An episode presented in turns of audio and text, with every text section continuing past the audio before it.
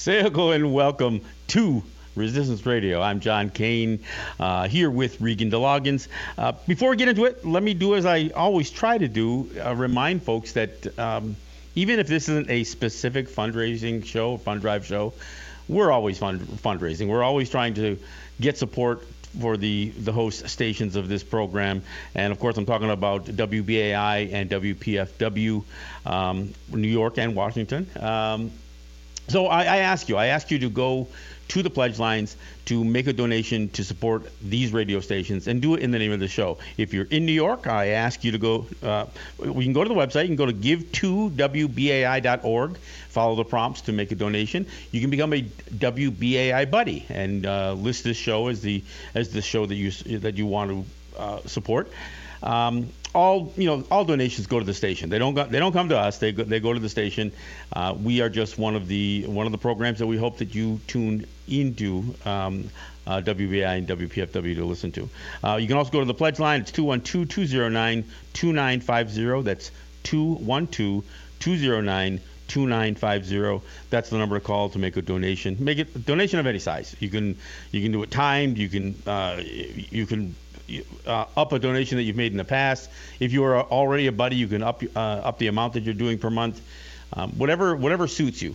If you look, if you're if you're not in a position to support the radio station right now, we understand. Everybody's struggling a little bit, uh, but well, not everybody. Some people are, and so if you have the, the means to support the station, by all means, we wish that you do that. If you're listening in Washington on WPFW FM, then I ask that you go to 202 588 9739. Uh, make a pledge again of any size. Uh, you can go to their website, which is wpfwfm.org, and uh, make a donation. And please do make it in the name of this radio program on your radio station. Um, all right. Uh, uh, one other thing I wanted to mention uh, and I didn't do it last week, and, and, I apologize. I didn't acknowledge the passing uh, of Bob Fa- Bob Fass. I can honestly say the first time that I was ever on WBAI it was because of Bob Fass. I used to stay up late nights. Uh, I was working for a native company up in Plattsburgh, New York, and uh, and I could I used to tune in. I used to tune in via the internet, and uh, and I'd call in. I'd, I'd, I'd give Bob a call. We, he used to really love to talk about uh, the high steel workers, the, the Mohawks, as, as, they call Mohawks and high steel. It wasn't just Mohawks, but uh, but he used to love when I'd call in and we uh, and we tell some stories about some of those experiences uh, that so many of um, uh, my people had working in New York City and that kind of thing.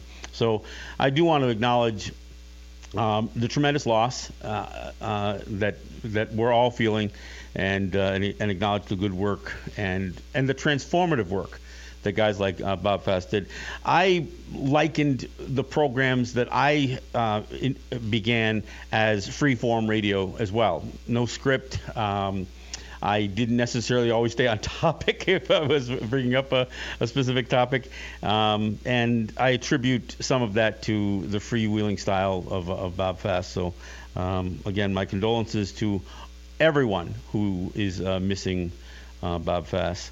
Uh, all right, uh, do we, uh, do, Regan? Do we have you yet? No Regan yet. No Regan yet. Okay. You know, look, as many of you know, we are doing the show remote, remotely, uh, so we have to ask. All right, so. I got a couple of things I want to talk about, but one thing primarily, and, and if you've seen the promo for the show, um, yesterday was designated Missing and Murdered Indigenous Women uh, Awareness Day, and it's Missing Women, uh, LGBTQ2S. Um, and yesterday was the day designated to raise that awareness. But this year, there has been uh, a national effort and a national campaign to call this week the National Week of Action. And there are events happening all over the U.S. and Canada. And, and frankly, I'm, I'm sure, uh, although I can't name, name one specifically, I'm sure they're happening in other parts of the world. The attention that is being drawn to missing and murdered Indigenous women is uh, has been gaining momentum. Look, it, um, the uh, May 5th has been designated the Awareness Day since uh, uh, 2017, I believe. But now we are finally getting more awareness. And look, I'm gonna I'm gonna give some credit where credit is due. I attribute some of that attention to. Um, uh, to Deb Haaland being the Interior Secretary, um, the current president not not being afraid to address it. Um, but most of the credit goes to all of the Native people, Native women in particular, who have been on the ground raising this issue. And, and I'm not going to take anything away from the men who, uh, who've been there. But look, this isn't just a women's issue. The drive to resolve and address this issue has been significantly by uh, by indigenous women and and our allies, all of our allies. So. Um, yeah, one of the things that I guess I could just basically start with are some of the just the raw, ugly statistics that um, that we have become increasingly aware of. 84% of Indigenous women will experience violence in their lifetime. 84%. I mean, that's that's an incredible number. Uh, one in three Indigenous women will be raped in their lifetime, not just sexually assaulted. I'm I'm saying raped. One in three. That is that's an unheard of number, and and these numbers kind of translate. They cross that imaginary line, uh, some call the Canadian border, because this is happening on either side. In fact, I got to give the uh, uh, the indigenous women on the Canadian side props for for being some of the, the first ones driving this issue and raising uh, raising awareness. Um, murder is the third largest cause of death for indigenous women. I mean, that's I mean that's an insane number. I mean to to, to suggest that it's the third largest, uh, third leading cause of death. Now here's a number that frankly has changed a little bit as uh, as there's been more reporting. 88% of the uh, of the time, the perpetrators are non-native. I remember not long ago. In fact, I've used the, statistic fairly recently when it when when it was alleged that it was 70% were non-native. Um, and that seemed like a low number to me. And I'm, I'm not trying to let any uh, native men off the hook who have also uh, committed violence against women. But but the recent statistics now indicate or now show that 88% of the of the perpetrators are non-native. I mean, look, that still means that 12% of the perpetrators are native. So I'm I still think that we as native people have to hold our men accountable. Uh, for, for, you know uh, for what they're doing, and I'm not going to call it an indiscretion. Look, if you commit a violent act against a woman, that's not an indiscretion. That's a crime. That's a violent crime. So let me just just say that. But with these numbers, it is still important to realize that these that you know that this issue, violence against women, is un, is underreported, significantly underreported. It's but it's not only underreported, it's underinvestigated, it's underidentified, and by underidentified, what I mean is many times the when somebody does call uh, some policing agency, they they either write it off. I mean, look, if somebody's missing, they're going to say, well, that's because um, they probably just ran away. And look, it's it's possible, but but if you've got families who are saying, no, I'm sure it's not a runaway, and and and the cops still refuse to to investigate, that is that is very much a, a problem. And of course, if these crimes are underreported, underinvestigated, underidentified, of course they are under uh, convicted.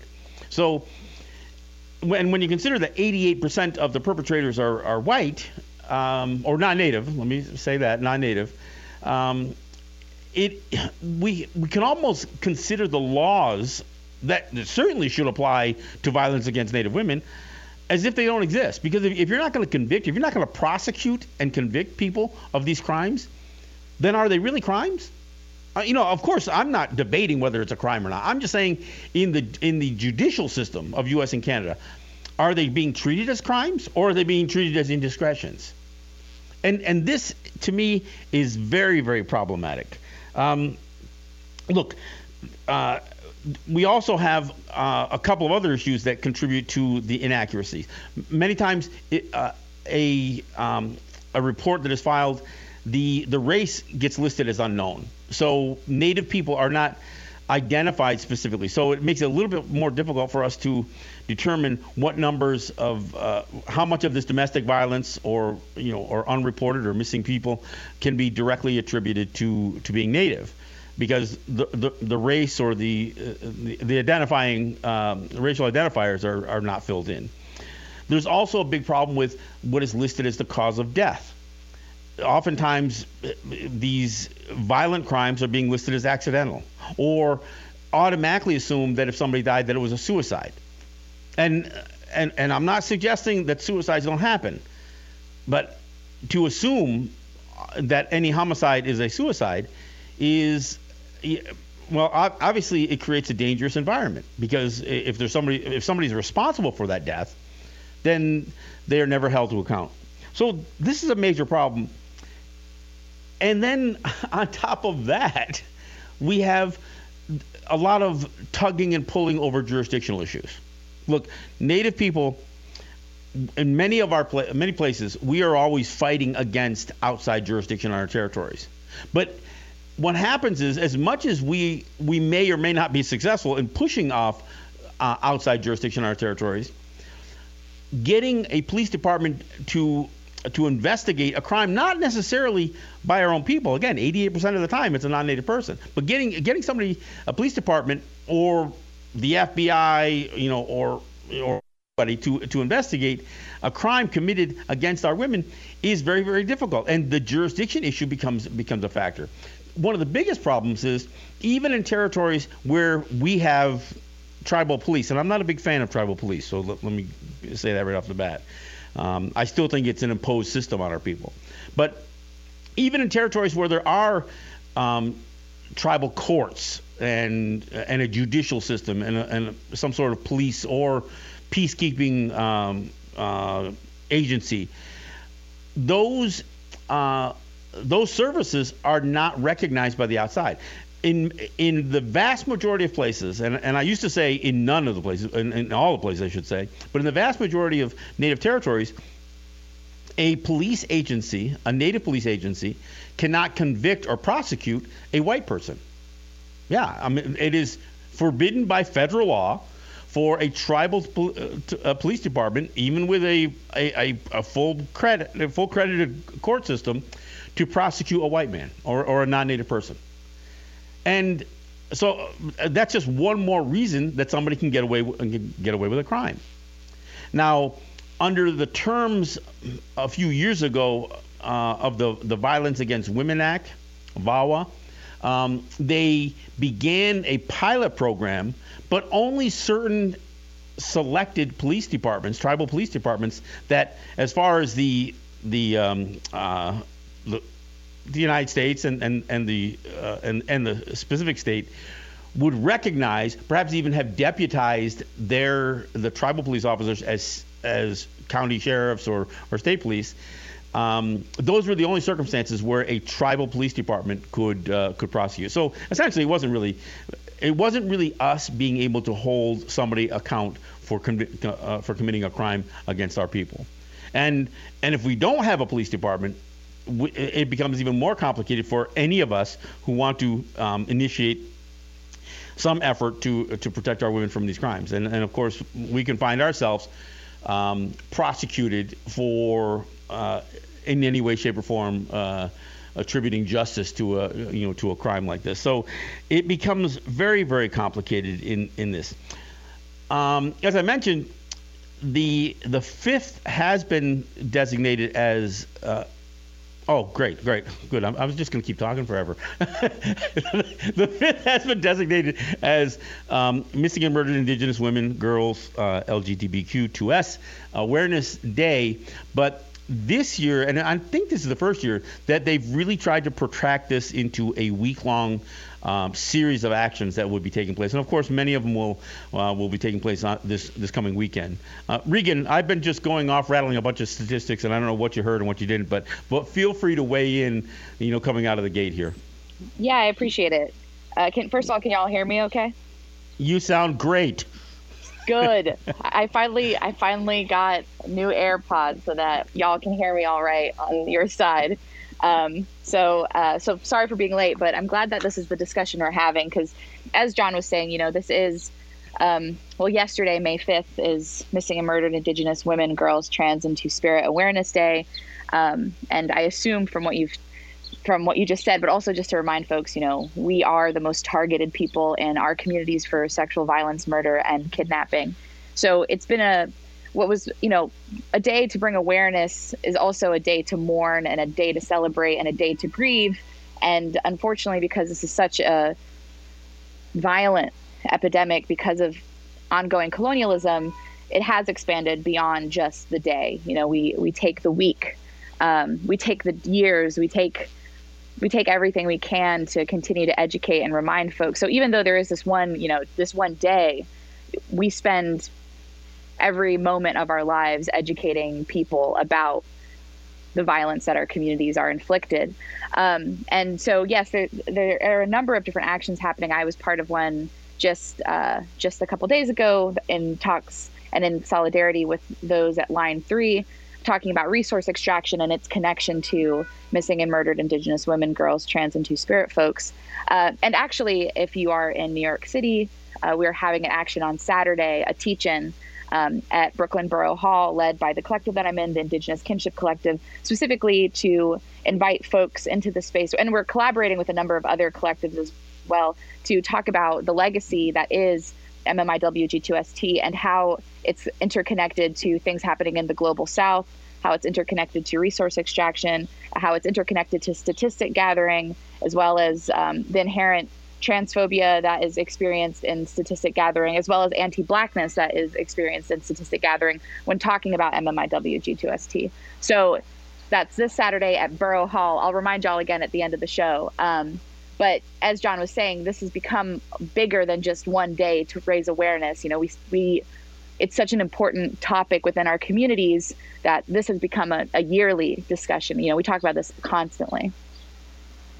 Well, uh, uh, and if you would, um, you mentioned the connection between the extractive industries, um, and and we've talked about it before. But why don't you explain that a little bit? Because uh, yeah, you know, I think it would be easy for people not to not understand things like the the trail of terror, you know, and, and tear, you know, that that exists on the Canadian side, and some of what uh, what what people have experienced as a direct.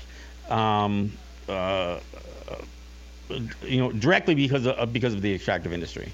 Of course. Well, resource extraction, as everyone knows, comes in a, a, number of different, or maybe people don't know, comes in a number of different ways. Whether it's through tar sands, whether it's through fracked gas, or whether it's our bodies as Indigenous people, or whether it's the continued uh, destruction and theft of our lands resource mining extraction, and lumber, mining and mining lumber. And lumber. You know, we always yeah. forget about that, but mining and lumber is a huge part of that as well. What happens is usually they're taking, they happen in indigenous communities, um, in areas that have been designated uninhabited, which already is an incorrect way to look at the land. And then they start to build. Well, let's let's use a pipeline for example. You start to build along this pipeline, and because a lot of these pipelines are not put through white communities, but put through black and brown communities, they're going through our spaces, our neighborhoods, whether it's North Brooklyn, where they're putting in the North Brooklyn pipeline right now, or whether it's Line 3 that's going through Anishinaabe and Dakota Treaty Territory. They go through our communities and they have to bring in usually white cisgendered men into our communities to build these pipelines. And because it's a long project and it takes years to build pipelines, they set up what's called man camps. And man camps are small towns along these pipeline routes filled with the workers. And these workers are often away from their communities, away from their um, away from their homes, and away from and honestly away from the law because a lot of these pipelines are also paying for the police to protect the pipeline and protect the workers. So we're talking also about almost a sense of lawlessness within these man camps where you have as I said, men away from their homes, away from their communities, who often seek to infiltrate our communities for sex. So often that is participating in sex trade, uh, non consensual sex work, as well as kidnapping and murdering Indigenous women, girls, trans, and Two Spirit people. And of course, the ice cream truck is going by right now, so I apologize for those who hear that. I thought but you were playing with your music box. Yeah, right. well, here. It's uh, it's going to be here for a while. Let me move. Hold on. Sorry, y'all. Um, well, let me let me as, let me uh, interject a little bit. Well, you know, while you're because one of the things I want to bring up, and, and Reggie, if you're listening, do you remember a program, and it used to be a sitcom that was on called "Here Comes the Bride"? Oh yeah. okay, so oh, here's yeah. the premise of the show. It's loggers. It's a man camp, and they essentially ship in women, uh, you know, to accommodate these men. I mean, that's literally you know, this was like in the era of Beverly Hillbillies and Petticoat Junction. And I, I, I bring up Reggie because Regan, you're simply not as old as we are. but it's true, I'm not. but there was literally a show on TV. Now it it didn't specific or specify, you know, uh, the impact that this had on Native women, but the idea that it was so acknowledged, this idea of of, of these sex-starved men in these remote areas. I mean, it, it, there is you know there's there's a truth to that. They made light of it in this in this program, and of course it all seems so romantic and that kind of stuff. Well, it ain't so romantic in uh, in reality. In reality, you have not just these these man camps that have a a a particularly strong relationship with with uh, with law enforcement. Sometimes they bring their own. Their their security forces essentially. Yes uh, represent the, you know a, a form of law enforcement when when they're really there just to service these these man camps. And you know and and to try to keep the peace amongst the men not not with the communities. I mean it's clear for those um, territories where we oppose this any kind of these ex- extractive industries it is clear where these police and where these security forces stand. They they aren't just keeping the peace. They are protecting the interest the financial interest these uh, of these uh, of, these man camps. So I just want to throw that in, especially while you had such charming music in the background. of course. Well, I'm, I'm, glad you brought that up because it's actually, um, I mean, so before I got on this call, I was on, I was speaking to my lawyer because as I was, uh, as I've told people on the show before, and will reiterate, um, you know, I'm, I'm facing charges for being uh, on the front lines at Line Three, specifically to stop the pipeline going through and was arrested and had to actually deal with these private security um, people that are brought in to protect the pipeline and protect the man camps and protect the men that are doing this destructive work, uh, and as well as the police departments that are in the pockets of Enbridge, which is the um, Canadian corporation that's building Line Three through Anishinaabe and Dakota territories. And it's not it's not a secret that the police are paid by uh, by the pipeline. Like it's it's not a secret; it's a matter of public record. You can see how much they're paid at an hour. Um, they're paid overtime, in fact, for providing protection to these workers, um, which. If you, if, if folks are interested, uh, I highly recommend looking into where Enbridge get it, gets its money and how Enbridge pays the police and pays private security, because you can see that the intention is to protect the property and the workers, not the land or the people. So I think that this is a, an important conversation in terms of man camps because man camps don't just exist in this; they exist in this very particular stasis because the police and private security provide them with that. And it, it adds to another layer of, I think, incredible disgust is the fact that we cannot try people who non-indigenous people that do crime on our land. So if people participate in, you know, the kidnapping and the murder of indigenous women, girls, and trans folks, it's often rare that the tribe can prosecute or um, hold these men accountable without working with the FBI. And the FBI, as we've spoken about on the show, has a a history of not working with indigenous people. Um, in fact, often working against indigenous people. So there's a, and we, you know, there's a, an incredible la- lack of trust with law enforcement for good reason. You know, when we talk about the abolition of police, that includes the FBI and the CIA and tribal police. So it's a l- larger conversation as well as like, how do we go about protecting those who are targeted by resource extraction, which are indigenous women, trans girls, and uh, two spirit folks? Like, how do we protect them with also not participating in, um, in policing and in the carceral system. So that's even that's also a part of this conversation about MMIW G2ST. And often, you know, there's a lack of trust between community and the carceral system and police forces and, and community within itself. So there's there's there's these larger issues and larger impacts that MMIW G2ST has. But one of the ones that I that I try to hammer home and discuss is how these man camps, which mind you, I, I want folks to understand it's not like 10 or 15 workers, it's hundreds of workers in these tiny, you know, cities almost built along the pipeline route who participate in the kidnapping and murder of indigenous people as a resource as well. It's we already saw it actually a, a, maybe like a month before I was at line 3 in Minnesota a sex ring was broken up in uh, in an area close to where I was, and Enbridge pipeline workers were a part of it. and the people who were being trafficked were indigenous people. So we're already seeing this. This isn't just something that you know we talk about in statistics. It, it, it was happening the month that I was um, that I ended up being there on the front lines. Is that we can already see the real impacts that these man camps have on our communities, which is always negative. You have men away from home, away from community, and away from accountability who are protected by law enforcement and private security firms who often are working in collaboration with them to, to participate in in in, a, in in sexual assault, rape, and murder. But they're and, not you know, able. And the, and the sickening part is many of these men have families back home. Yes. You know, so when you talk about not being held accountable, it, it's it's more than not being held accountable. There, there's a sense of this of this wilderness mentality that takes over these guys who are out in in relative wilderness compared to where they're from, and they they, they get this this you know sense of you know of lawless, lawlessness that uh, that you know that the the environment, including the people that are there, are are only for them to exploit. And so it's it, it is I, I, think it's it's really important that people understand that. Now I, I mentioned uh, as you just did some of the jurisdictional problems. And while there are jurisdictional problems, it is also used as a football where many of these whether it's you know, whether it's uh, local police, uh, state police, or the FBI, they they can play a little hot potato with this stuff, and so they'll they'll use the some of the obscurity uh, associated with uh, with jurisdiction to, to to essentially do nothing. So while there there are problems with with the systems and we know there's problems with the systems.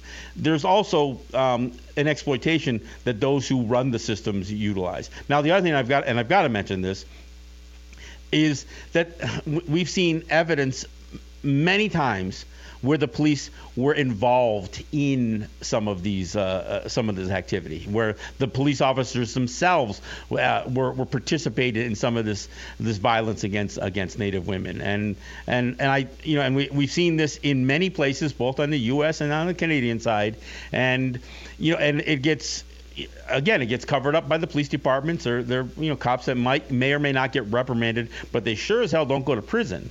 So this is this is a problem that runs so deep and and and and and touches you know almost everybody who's in a who's in in a region. And I, I want folks to also understand like when we talk about the highway of tears, which you brought up briefly, but I'll just kind of elaborate on the highway of tears is on the Canada side of the so-called border, and it's 725 uh, kilometers, so like 450 miles, um, and it's called Highway 16 and it goes uh, between Prince George and Brit- and to the end of British Columbia.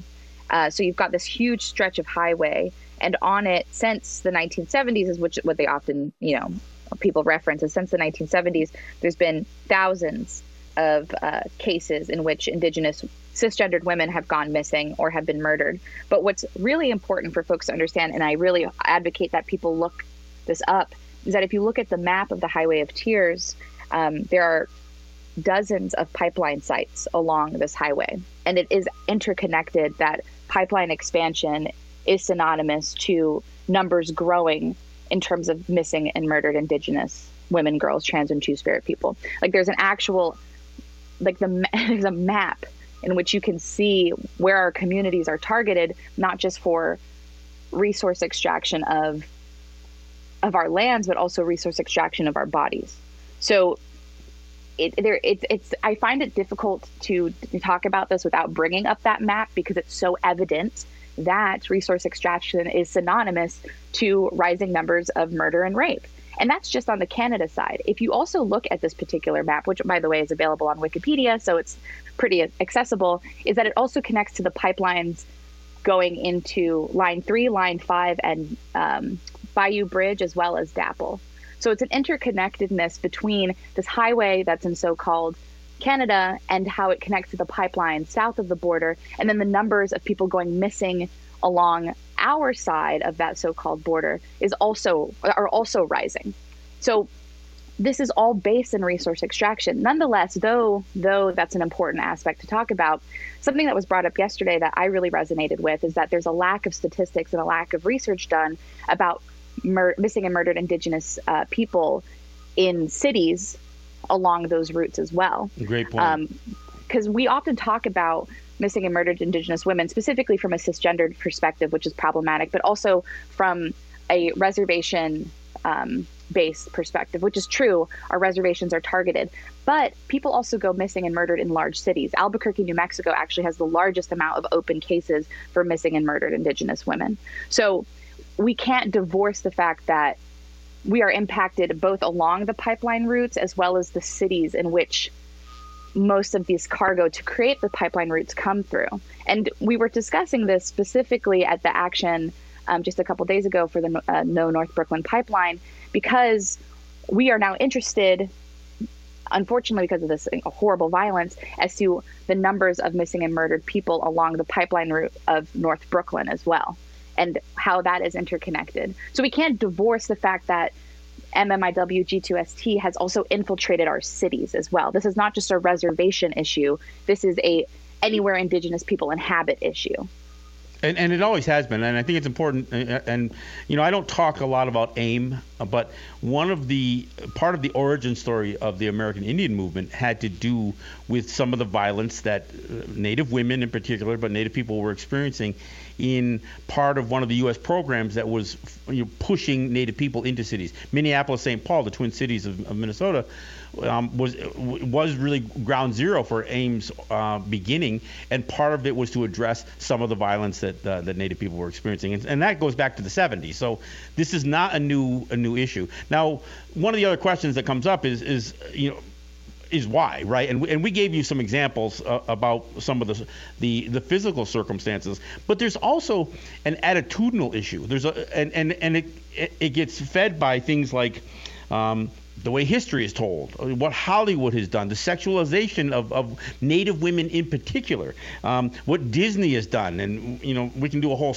a whole show just on how they portrayed Pocahontas um, as this demure, you know, you know, uh, uh, sexualized uh, woman. Uh, and this massive, you know, virile white man uh, and you know documenting a relationship that never really existed. But these are the kinds of things that feed into this. Oh, I'm going to have my you know my Indian princess uh, um, mentality that that so many you know white men develop. We see this fed in, in nursery rhymes. I mean, literally the, the, the, the little you know one little, two little, three little Indian stuff that you know that children have been exposed to, you know, uh, before. I mean, almost pre-K um, children's stories that, that you know that, that, get told. So all of this stuff feeds into not only the objectification of Native people, and, and I didn't even mention mascots, but the objectification of Native people, but more specifically, it it runs down to the objectification of over-sexualized uh, uh, Native women as it is as as they are portrayed in American society. Well, through settler through settler eyes, indigenous communities and land are always seen as consumable. We are either fetishized to the point of violence or we're seen as a resource to extract. And I, I make that correlation because I think it's important for folks to understand that sexual assault is resource extraction. They are there is something that is wanted and it's taken by by violence. And so we can't we can't divorce that from the narrative of growing resource extractive industries. What was the first thing Columbus sent back to Spain?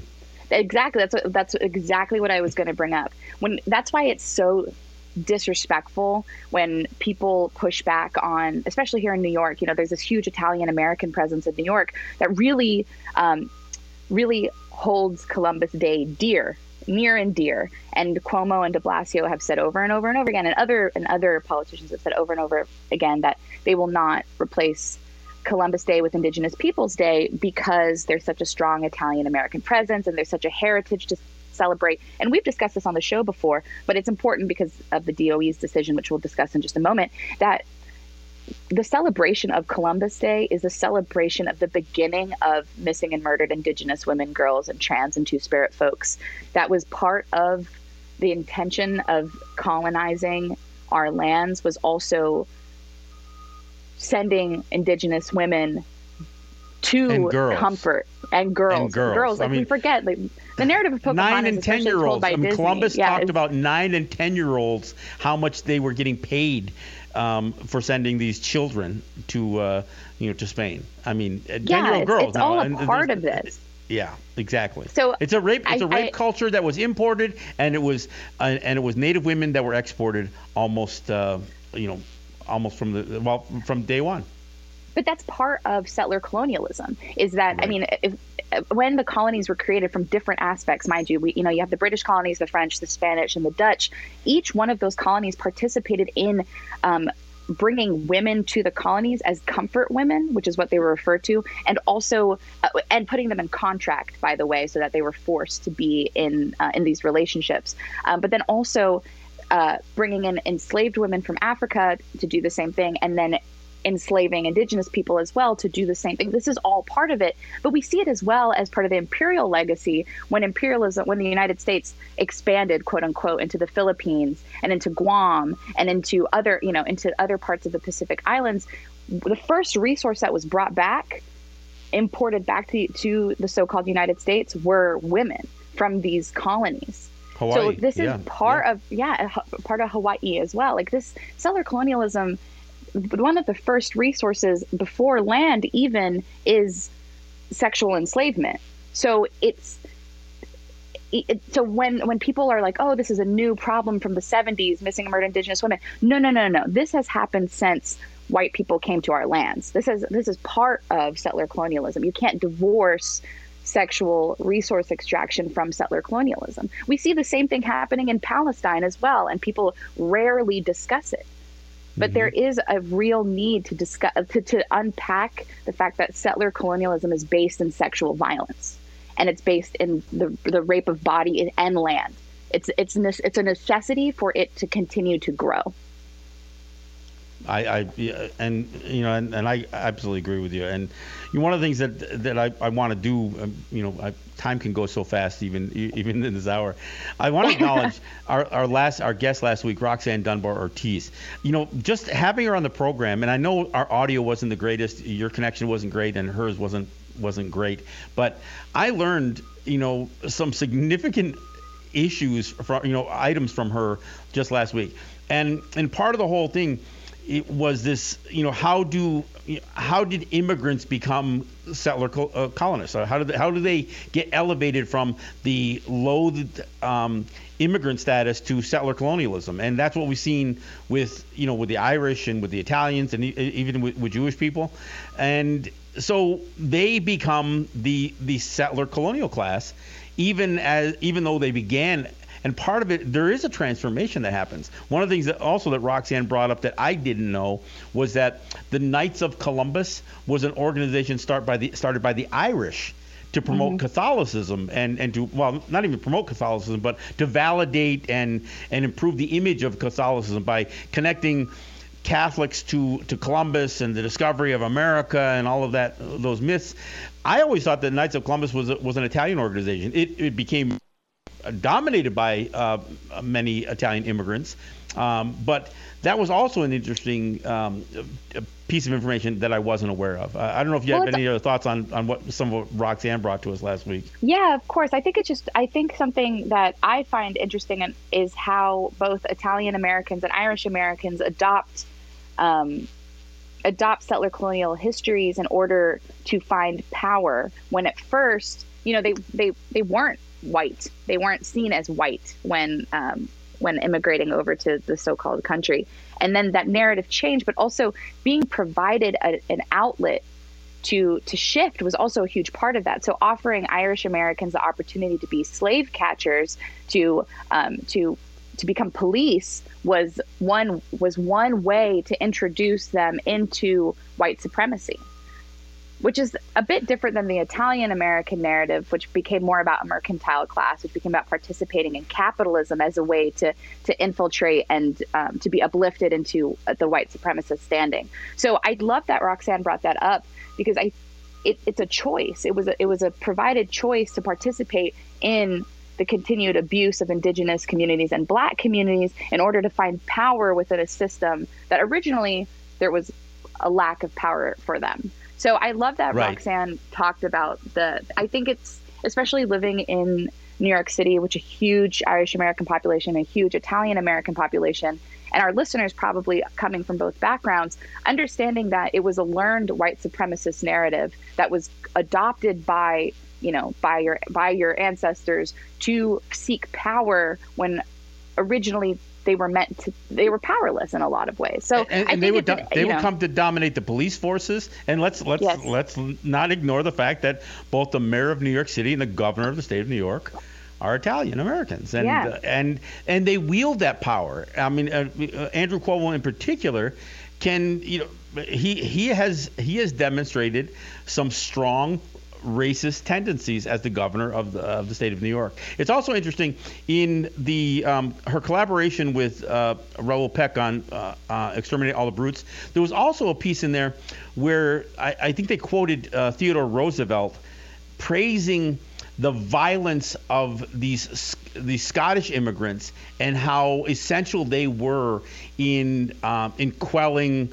any kind of resistance on the frontier. They, you know, so they loved having these these brutish Irishmen and these brutish Scotchmen um, in in the military on the frontier because they were so brutal to Native people. And and and Roosevelt praised that.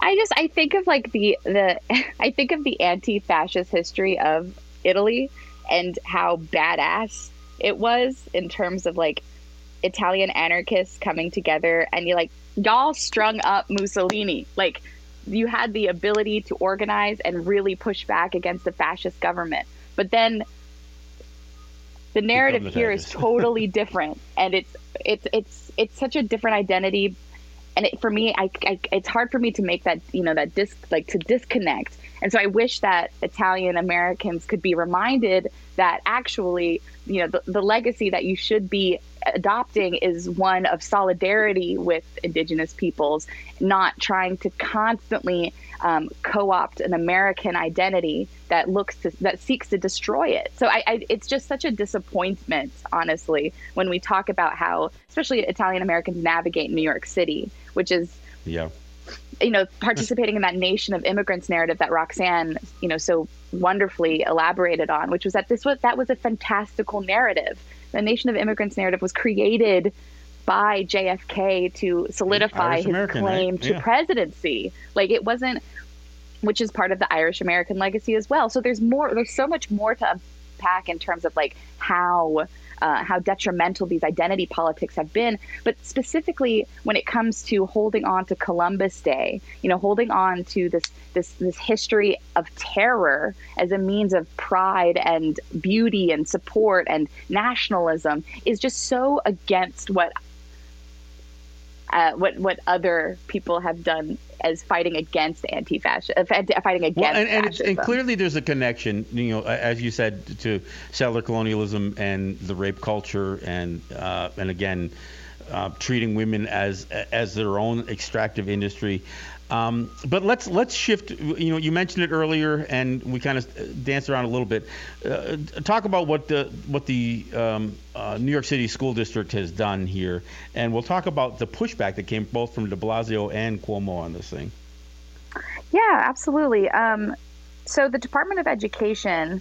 Uh, when was this? Like, two, how many days ago was it at this point? Only a few. yeah, um, just a few days ago. yeah. yeah.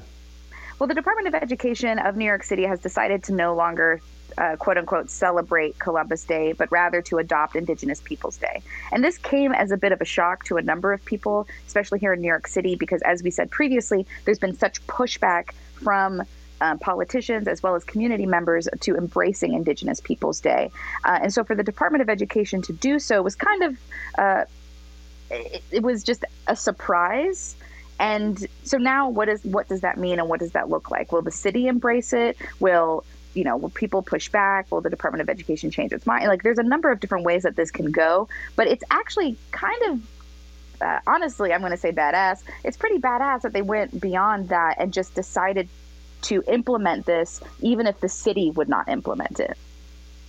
Well, and, and the immediate pushback that came from De Blasio and and Cuomo was um, this some this travesty, you know, that was you know uh, that it, this was to Italian Americans. Like like this was somehow stripping Italian Americans from, from uh, you know something from them. And and that's the way it was treated. I mean, the, de Blasio's uh, immediate pushback um, was that Italian Americans didn't deserve this, and and of course, Columbus Day isn't, regardless of what Cuomo or De Blasio or anybody else says, it is not an Italian American heritage holiday. It was supposed yeah. to be the celebration of a false narrative, a myth that was created around Columbus that that uh, while it may be true that Italian Americans used this to to elevate themselves in especially in New York society and others, it's it's simply not true. And and you know, we know that the atrocities that were committed by Columbus and his men, and the result of 500 years of genocide that would that would follow, we, we know all the doctrine of Christian discovery, all of that. But there's so very people don't want to talk about his failing and and and what he what a failed navigator and so explorer, if that's what you even want to call him, he was. But instead prop him up as you know as this great Italian uh, Italian you know savior that, that you know that that brought the new world to the rest of the world and and so when the pushback that came back immediately forced the school district to divide their uh, yeah. uh, their their holiday. So now they're calling it Italian American Heritage Day slash Indigenous. Peoples Day. uh, you know, so it, it you know it's it's it's it's kind of pathetic, but I, you know, look, I'm gonna I'm still gonna praise what the Department of Education did, and I'm going to continue to condemn what guys like uh, Bill De Blasio and, and Andrew Cuomo have done. One of the things that, that I and I, I also want to thank Paul DiRienzo for having me on his uh, his news pro- program this morning. Um, because it, it's great to have had an opportunity to weigh in. One of the things that, that Cuomo has said over and over, and, and de Blasio said the same thing, is that Columbus Day has come to represent um, Italian American heritage. And that's the same thing that the folks from the South waving their, their Confederate flag say. They say, "Oh, it doesn't matter that it's Robert E. Lee. These this flag and these things become the symbol of Southern, Southern pride." There, guys like Cuomo and De Blasio have no problem condemning um, these these Confederate symbols and, and those who want to praise that, but they're using the exact same argument that that some of these, uh, you know, not and it's not even just people in the South. Look, I see way too many Confederate flags flying in uh, in Western New York, so yeah. it's it's kind of a bizarre, you know, phenomenon as far as I'm concerned. Well, I pulled this quote because, uh, as as John was saying, so the Department of Education decided to do Indigenous Peoples Day. There was huge pushback, and so they've decided to do this Italian Heritage Day slash Indigenous Peoples Day on the in within the this is within public schools, mind you. So I think that's important for folks to understand. But what I thought was crazy was um, Representative, oh, what was her name? Um, Malliotakis, yeah, Malliotakis, who's Republican and represents the borough of Staten Island, made a quote that I'm pulling up because I think it's really, really, really just shows how out of touch the connection between Columbus Day is to the history, which is, she said, quote, this is just another blatant attempt by City Hall to rewrite history while dishonoring so many of our citizens who are proud Italian Americans and cancel Christopher Columbus, who embodies the immigrant experience and discovery. End quote. that quote really, th- yeah, exactly. That quote really nailed home or really brought home what Roxanne was saying last week, which was that not only has history been rewritten, but also that the intention of this is to embody the immigrant experience. The immigrant experience, first of all, that is being told here is a fantastical one. It is not the real immigrant experience. And also, who are you defining as immigrants? Because Christopher Columbus was not an immigrant, he was a settler colonialist. And I really cannot stand how often those two have become synonymous. And similarly to as what I brought up last week, I'll bring up again this week. We we embrace the immigrant narrative as a society as long as they're not brown or black immigrants. As long as they're not coming from the global south, as long as they're not coming from countries of, of poverty, as long as they're a very specific type of people, then we embrace the narrative of an immigrant. But if they come here as undocumented indigenous people, from both um, you know from both Africa and the global South, we we ignore it. Then then they're a problem. Then there's something that needs to be changed. There needs something to be done to get them out of here. And that's why it's so important that we talk about how the immigration mythos is inherent to white supremacy. this isn't an acceptance of all immigrants. It's an acceptance of a very specific narrative of immigration, and they're not even immigrants; they're colonists. Well, and and uh, Trump gave a name to the countries that uh, that um, that he uh, rejected immigration from. Uh, um, uh, Mohawk we would call Ota. Um, um, Ota whole com- countries is what he called them, if you recall. Um, hey, I also newsflash. Um, Christopher Columbus wasn't Italian. I mean, he was from Genoa.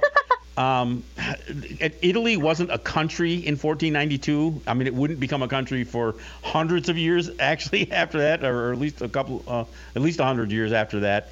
He didn't sail for Italy. He sailed for Spain. He spoke Portuguese and Spanish. He um, he did not in any way represent what anybody could define today as Italian heritage. He also never stepped foot in what is now recognized as the United States or U.S. territories. He died believing that he had reached the easternmost islands of the uh, of the of Indonesia, of the East Indies, as um, you know, as Europe described those uh, those islands.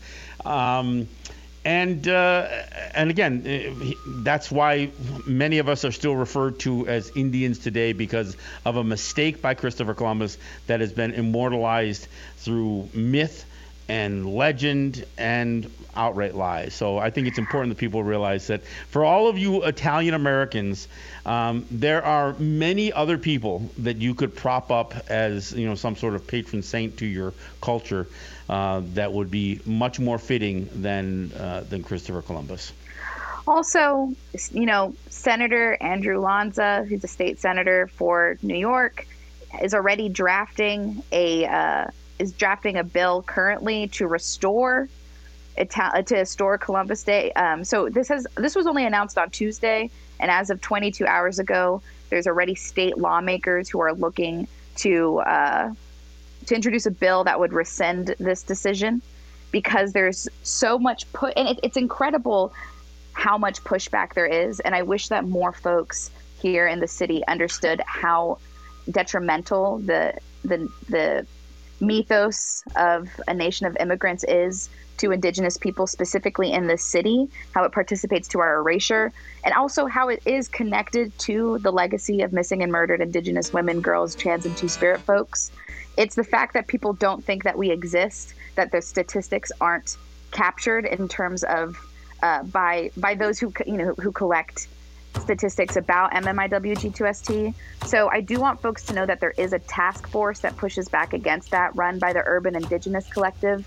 They are taking applications currently so that people can get more involved and really, really bring it back to what this is all about, which is that we cannot let our histories be erased by white supremacist narratives. It causes too much violence in our communities to ignore any longer.